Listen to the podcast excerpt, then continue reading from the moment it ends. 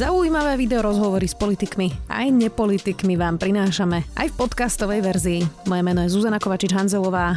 Vítajte pri relácii Rozhovory ZKH v audioverzii.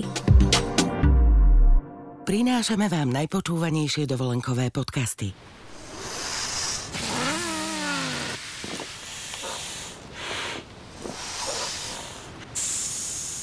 Celý rozhovor dvoch odfukovacích nafukovačiek na pláži si môžete vypočuť na svojej dovolenke. Na dovolenka.zme.sk nájdete poznávacie aj pobytové zájazdy, z ktorých si pre seba vyberiete ten najlepší dovolenka.zme.sk Smer vytrvalo útočí na mimovládky. Ako prvú v poradí má Open Society Foundation, ktorú v minulosti založil George Soros. OSF má ponovom prerozdeľovať podľa Fica 21 miliónov eur pre mimovládky, ktoré už rok pomáhajú ukrajinským utečencom bez akýkoľvek pomoci štátu. Vyplácať by mali príspevky aj za pomoc spätne od februára minulého roka. Viac už s riaditeľom Open Society Foundation na Slovensku, Fedrom Blaščákom. Vítajte. Dobrý deň. Dobrý deň. Vy ste sa niekedy stretli s Georgeom Sorosom? Nie. Ako je to možné, keď pre neho podľa Roberta Fica pracujete? To už je starý pán a myslím si, že už nepríjma návštevy. Hmm. Inak Šoroš to padne na tlačovkách Smeru, ale aj republiky asi naozaj často. Vy nejako cítite, že tie útoky sa stupňujú? Viem, že niektoré mimovládky mi hovorili, že už im volajú ľudia na pevné linky a vyhražajú sa im. Takéto niečo zažívate? Uh, u nás áno, aj minulý týždeň po tej tlačovke začali chodiť maily, takže ja tam vidím takú schému, že vždy, keď niekto z politických elít vyťahne tieto mená alebo tento narratív, tak vlastne ako keby automaticky na druhý deň asi je niekto, kto, kto okamžite telefonuje, píše. Takže, A čo píšu?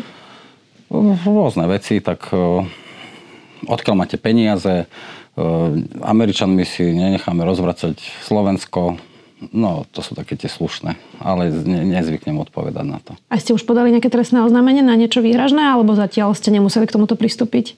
Nie, my sme, my sme pred pár rokmi zaviedli strážnu službu u nás v nadácii, u nás v budove, lebo zvykli chodiť ľudia z ulice. A... Aj fyzicky? Normálne prišli, hej? Aj fyzicky otvorili dvere, zrazu sa vám z kancelárii zjaví nejaký človek a niečo kričí. Uh-huh. No. Nikdy ste sa nebali? Lebo to už je také Zvláštne, nie? Keď prídu aj osobne. Nebáce a nekrást, hovoril Masaryk. Eh, rátali ste s tým, že keď vám vláda dá dotáciu, ktorú máte vy prerozdeľovať medzi mimovládky, že to budú pred voľbami niektoré strany takto zneužívať? Eh, tak iste, eh, ja možno bude dobre vysvetliť ten začiatok.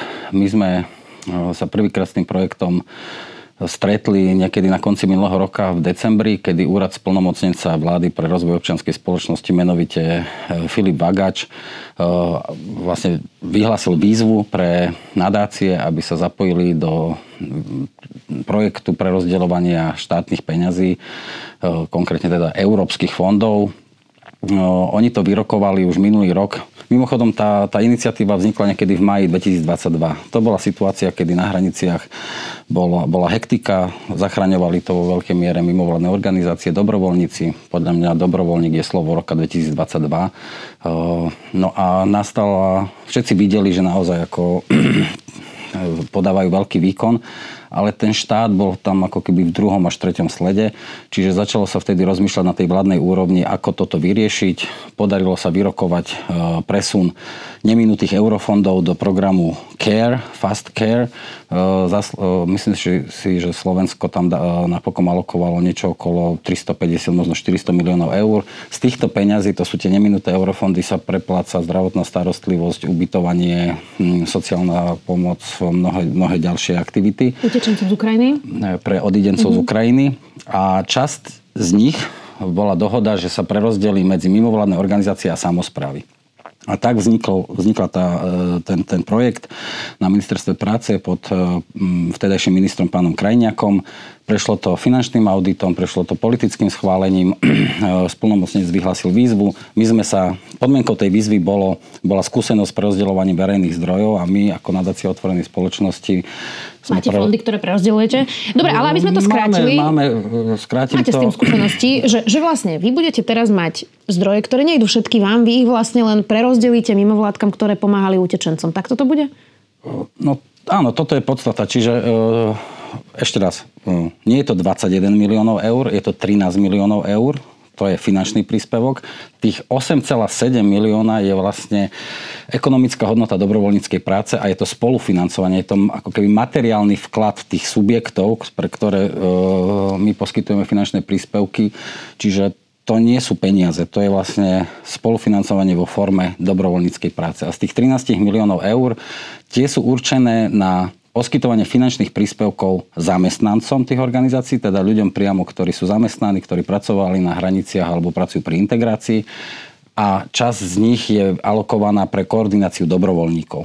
Dobre, Takže... čiže aby som si typla, čiže katolická charita, človek v ohrození, Marína, toto sú nejaké organizácie, ktoré pomáhali. Čiže takýmto typom organizácií pôjdu tie peniaze? My sme ten projekt vyhlasili v marci. Každý mesiac sa tam e, organizácie prihlasujú. V tejto chvíli máme 106 mimovládnych organizácií, ktoré sú, ktoré sú schválené ako žiadatelia. V tejto chvíli práve prebieha zmluvný proces, čiže nie len tie, ktoré ste spomenuli, ale desiatky ďalších. Červený kríž, slovenský scouting. Mimochodom, odhadom je to tak poviem na hrubo, možno 70% z tých doteraz schválených e, organizácií, by som povedal, že sú organizácie z toho tzv. konzervatívneho prostredia. E, veľká časť sú tam cirkevné organizácie, lebo oni boli veľmi aktívni v tom čase, čiže logicky e, rôzne katolická charita, jej pobočky alebo rôzne diecezne, arcidiecezne charity, grekokatolické, evanelické, rímskokatolické, tak to sú všetko naši žiadatelia dnes. Hm. Nepomohlo by vám, keby sa všetky tieto organizácie ozvali na obranu napríklad toho, čo teraz hovorí Robert Fico a povedali, že pozor, ako toto naozaj sú peniaze, ktoré nám prepláca štát za to, čo sme tu rok robili? Tak ja si nemyslím, že, že toto je úplne ako až v tom, v tom rozmere, aby, aby, aby oni, oni majú dosť svojej roboty, poviem to. A bolo by to asi pekné gesto, ale nemyslím si, že, tak, že, že, že, že samotný ten útok alebo tá kauza dosahuje tie rozmery, aby, hmm. aby sa museli teraz koordinovať nejakým takýmto komunikačným akcií. Už posledná otázka k tomuto, lebo máte pravdu, že nie je to až taká veľká kauza, aby sme sa o tom rozprávali dlhšie. Robert Fico včera v streame s extrémistom Dani Kolárom uh, povedal toto. To je projekt, kde chcú peniaze minúť do 31. decembra a je to spätne do februára 2022, kde vraj budú vyplácať ekonomickú hodnotu ekonomickej práce. To je čo? Pri 21 miliónoch eur môžu kľudne z toho ukradnúť 15 miliónov a použiť to na politiku proti nám. Kto chce robiť politiku, nech si založí politickú stranu. Tak plánujete nejaké peniaze? Len na záznam sa to spýta pýtam, použiť na politiku proti smeru?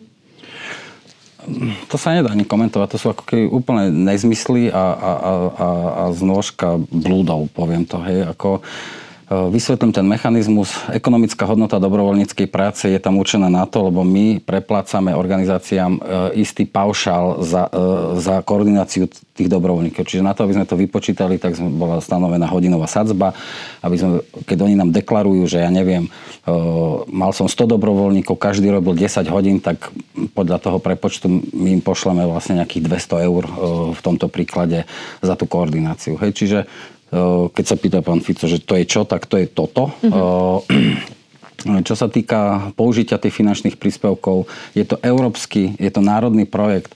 Každý, kto trošku sa pohybuje v, tom eurofondovom prostredí alebo aspoň raz mal v živote skúsenosť, vie, aké sú tam kontrolné mechanizmy, aký je tam prísny monitoring. Ten projekt funguje tak, že u nás máme a v ostatných nadáciách v tom konzorciu je skupina kontrolorov, ktorí kontrolujú tie žiadosti.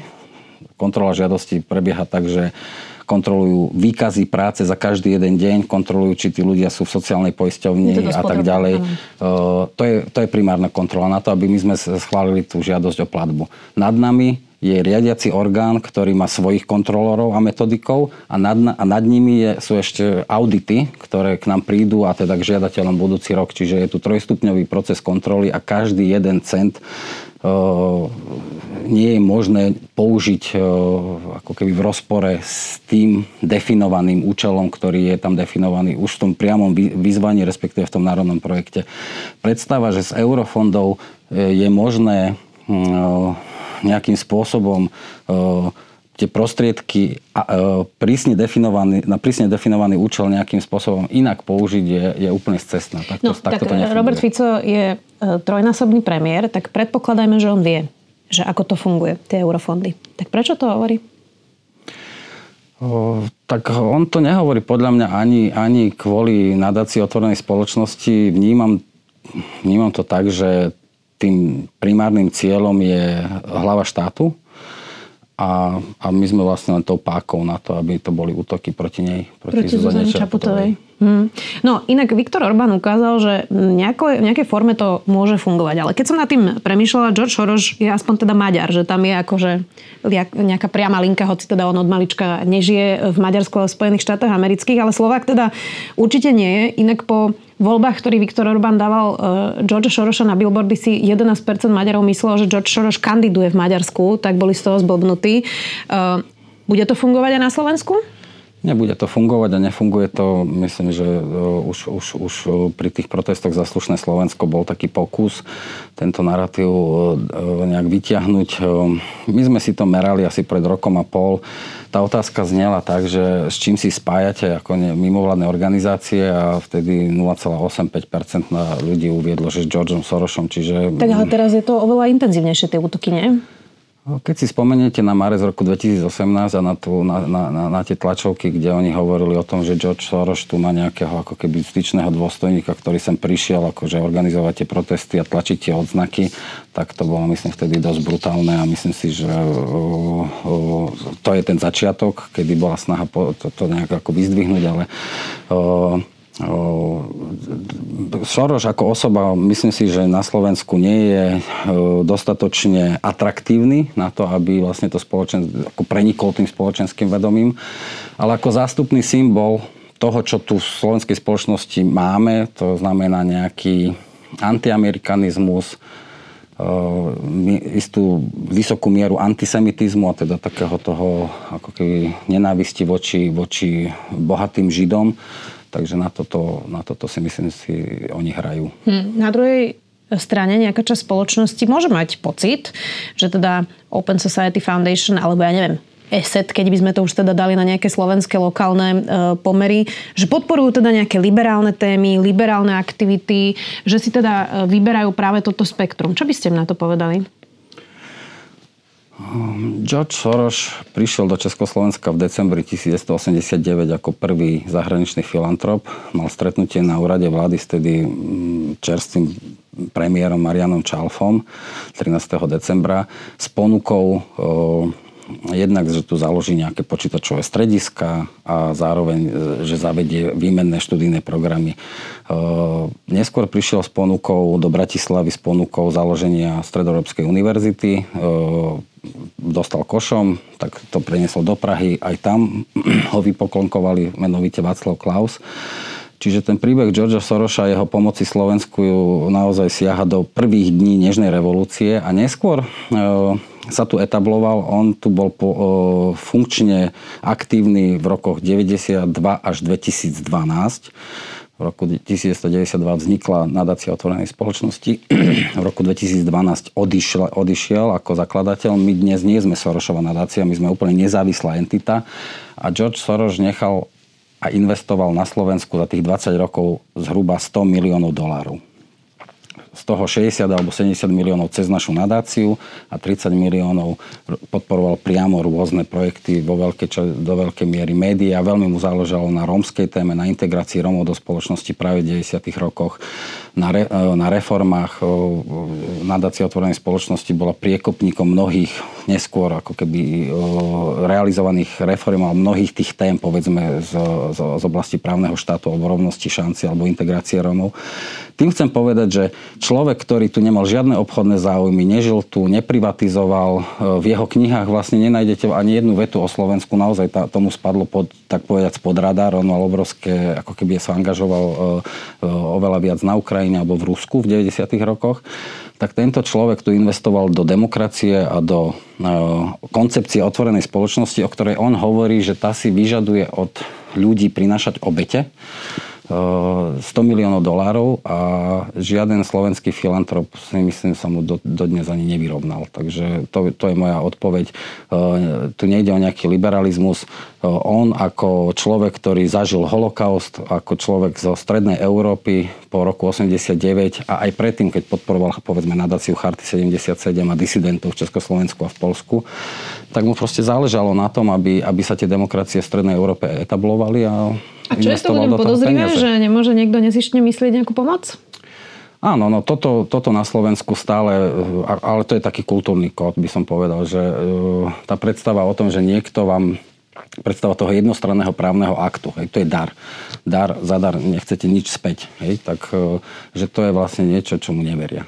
Tak možno si ani nevedia predstaviť, aké to je mať tak veľmi veľa peňazí, že si to možno až tak nevšimnete, že dáte niekde 100 miliónov, rozumiem, ale... No, počkajte, na tú mierku si to teda, že, že približne 1,5 miliardy ročne Soros investuje do siete svojich nadácií, takže, takže Mm, to je tá mierka. Hej.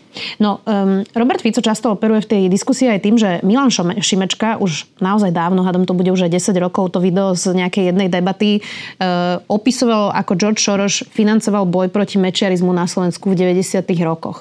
A týmto narratívom vlastne vytvára presne to, čo hovoril aj e, keď prišiel o stoličku premiéra, že teda Soros organizuje nejaké prevraty a že zorganizoval vlastne aj prevrat proti Vladimirovi Mečerovi. Na to by ste povedali čo? Nebol žiaden prevrat proti Vladimirovi Mečerovi to poprvé. Po druhé, Vladimír Mečer e, síce vyhral, ale prehral voľby v roku 1998 a to je dobrá vec.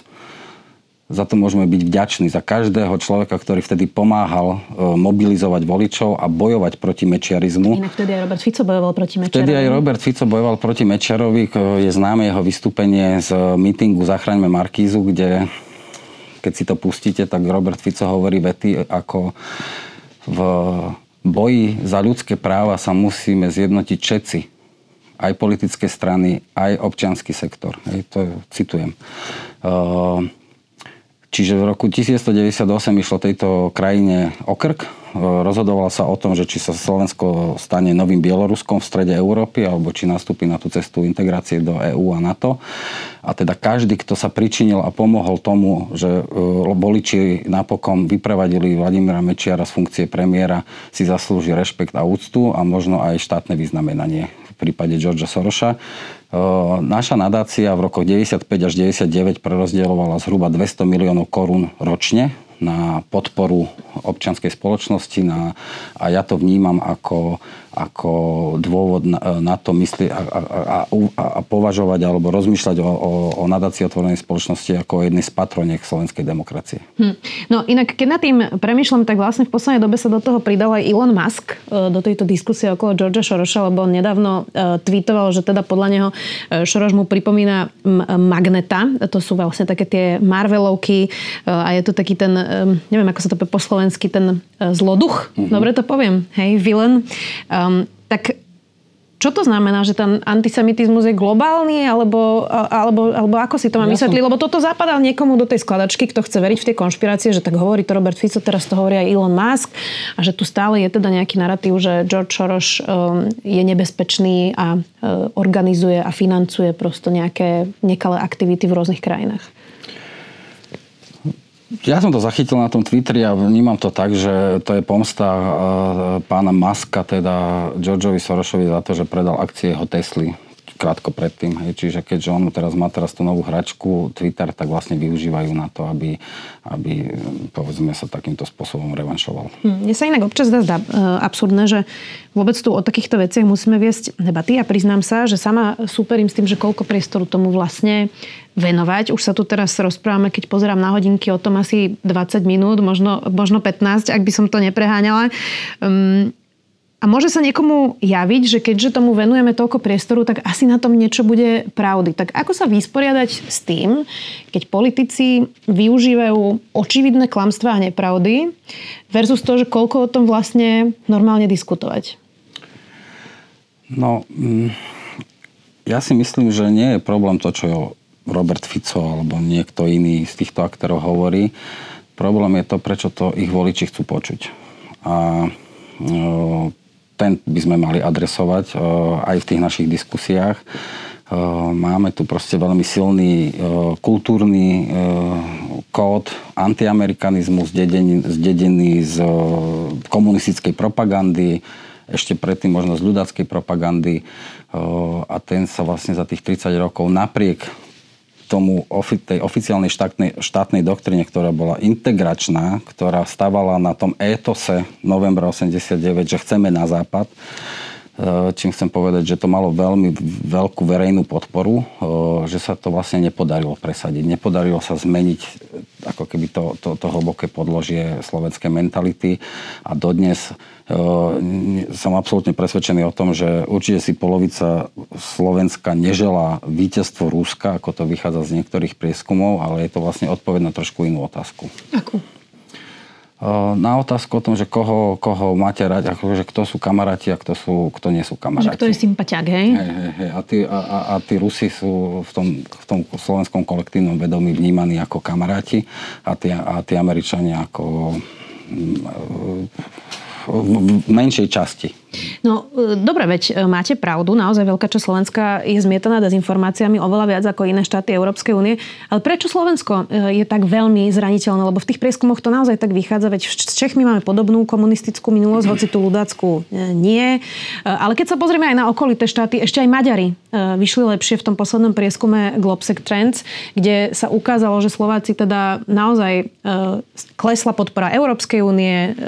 Mnohí si myslia, že za vojnu na Ukrajine môže Amerika oveľa viac ako, ako v Maďarsku, kde Viktor Orbán teda e, v podstate vajata práve pri e, pozícii e, ohľadom Ukrajiny. Tak prečo Slovensko oveľa viac je takto zmietané? Nechcem tu ťahať úplne nejaké, nejaké široké, široké historické paralely, ale keď si to tak dáte dokopy, v roku 1848 sa Slováci pridali na stranu teda Viedne a, a Viedni vo Vilagoši prišiel na pomoc teda, teda ruský, ruský cár.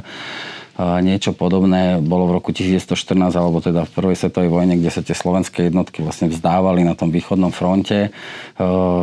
Druhá svetová vojna je viac menej jasná, kde Sovietský zväz, respektíve Rusko je vnímaný ako osloboditeľ. Šokujúce sú vlastne výsledky prieskumu verejnej mienky, keď sa pýtajú na to, že na ktoré, ktoré historické udalosti v 20. storočí, ako ich vnímate. V Čechách je rok invázia v auguste 68 vnímaná ako ako, a, a následná normalizácia, asi 30 ľudí to vníma ako keby nejak, nejak pozitívne. Na Slovensku je to takmer 60 Hej, Čiže máme tu dlhú tradíciu nejakých vzťahov medzi, medzi Slovenskom a Ruskom. Máme tu koncepciu slovanskej vzájomnosti, ktorá cez tú romantickú literatúru a, a učebné osnovy dodnes organizuje, tak povediať, to kolektívne vedomie slovenských, slovenských žiakov a študentov. Takže z toho mne vyplýva, že to je vlastne nejaká, je to kultúrny fenomén. Tá, tá, tá, tá, tá, ako keby to, tá, tá proruskosť e, je, je, je kultúrna záležitosť, nie politická. Dá sa to ale takto úplne dediť na generácie, lebo teraz bude 55. E, výročie 68. vlastne tento rok. Mm, a premyšľam nad tým, že aj koľko ja som sa učila v škole vlastne o 68. Vôbec si nespomínam, čo sme o tom preberali e, na škole. Tak mm, v podstate ako keby sme sa ani nesnažili budovať nejaké národné povedomie o tom, že čo sa tu dialo. O Mečiari sme sa napríklad vôbec nevyučuje na školách. Tak ako sa dá z toho poučiť, keď o tom nič nevieme? No, to ste myslím teraz celkom trafili, taká ako keby absencia e, vzorov politických, historických vzorov ľudí, ktorí, ktorí by niesli, povedzme, ten, ako keby symbolizovali e, vo svojom životnom príbehu ten e, prozápadný, prodemokratický, proliberálny, otvorený pohľad na svet. E, tých tu nemáme. Hej. Nemáme žiaden film o Golianovi a Viestovi, nemáme proste žiaden film z roku 1968, nemáme, nemáme žiadne také ako keby tú, tú, tú spoločnú kultúrnu pôdu, na ktorú by sa vlastne tá široká verejnosť, aj tí mladí ľudia dokázali postaviť lebo by to vlastne ako poznali z nejakého populárneho formátu. Toto, toto nám chýba už 30 rokov. Ja som si všimol v roku 1990, keď sa robili prvé prieskumy, tak sa pýtali ľudí v Čechách a na Slovensku, kto z, z tej minulosti by mohol byť ten symbol novej, novej štátnosti. Tak v Čechách bola obrovská zhoda na tom Masarykovi, takmer 80%. Na Slovensku... Môžem si typnúť? Na Slovensku... Janošik?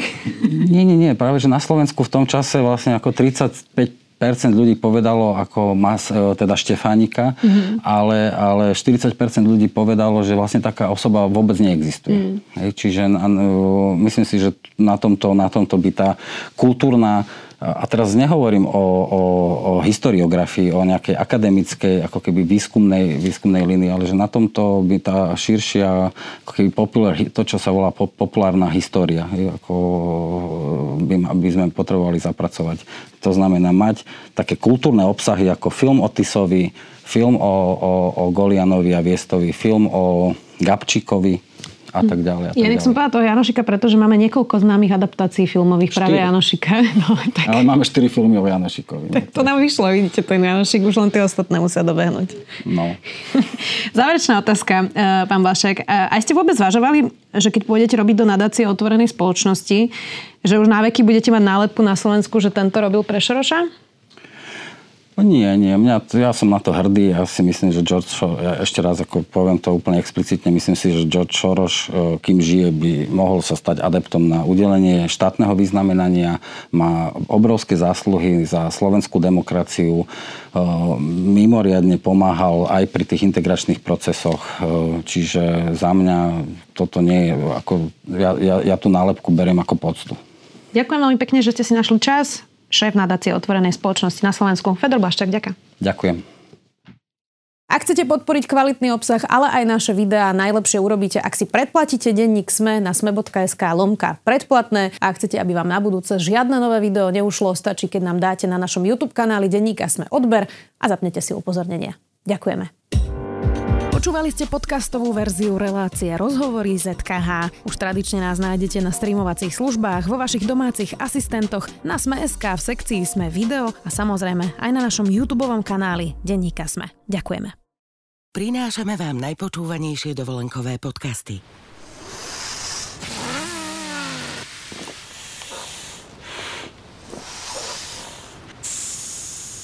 Celý rozhovor dvoch odfukovacích nafukovačiek na pláži si môžete vypočuť na svojej dovolenke. Na dovolenka.zme.sk nájdete poznávacie aj pobytové zájazdy, z ktorých si pre seba vyberiete ten najlepší. dovolenka.zme.sk